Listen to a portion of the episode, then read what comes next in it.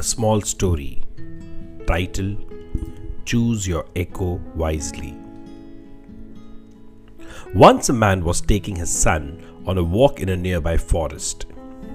Suddenly, the boy tripped and, feeling a sharp pain, he screams, Ah! Surprised, he hears a voice coming from the mountain. Ah! He was taken aback, as it was his first experience of an echo.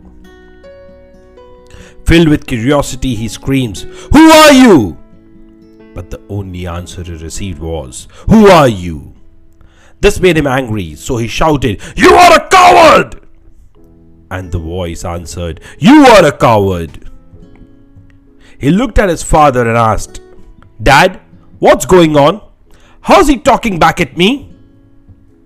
Son, re- the man replies, Pay attention. Why don't you say something nice to him? Then the boy screams, I love you!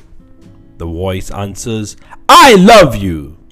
Realizing his son's confusion, the man takes over the conversation with nature and shouts, You are wonderful!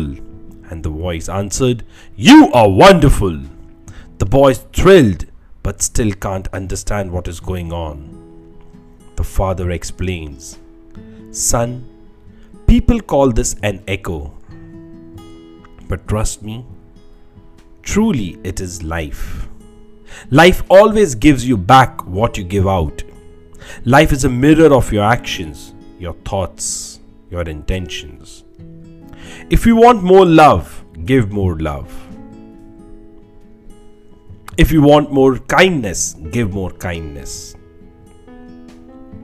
If you want understanding and respect, give understanding and respect. If you want forgiveness, then forgive people. Forgive people who have hurt you. If you want people to be patient with you, then be patient with them. This rule of nature applies to every aspect of our lives.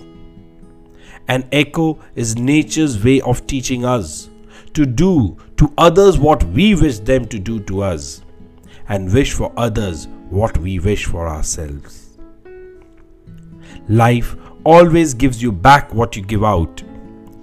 Your life is not a coincidence but a mirror of your own doings, a mirror of your own thoughts, a mirror of your own intentions.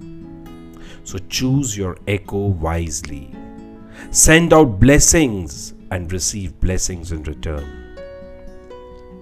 Friends, my echo is love, peace, forgiveness, compassion, and happiness for everyone.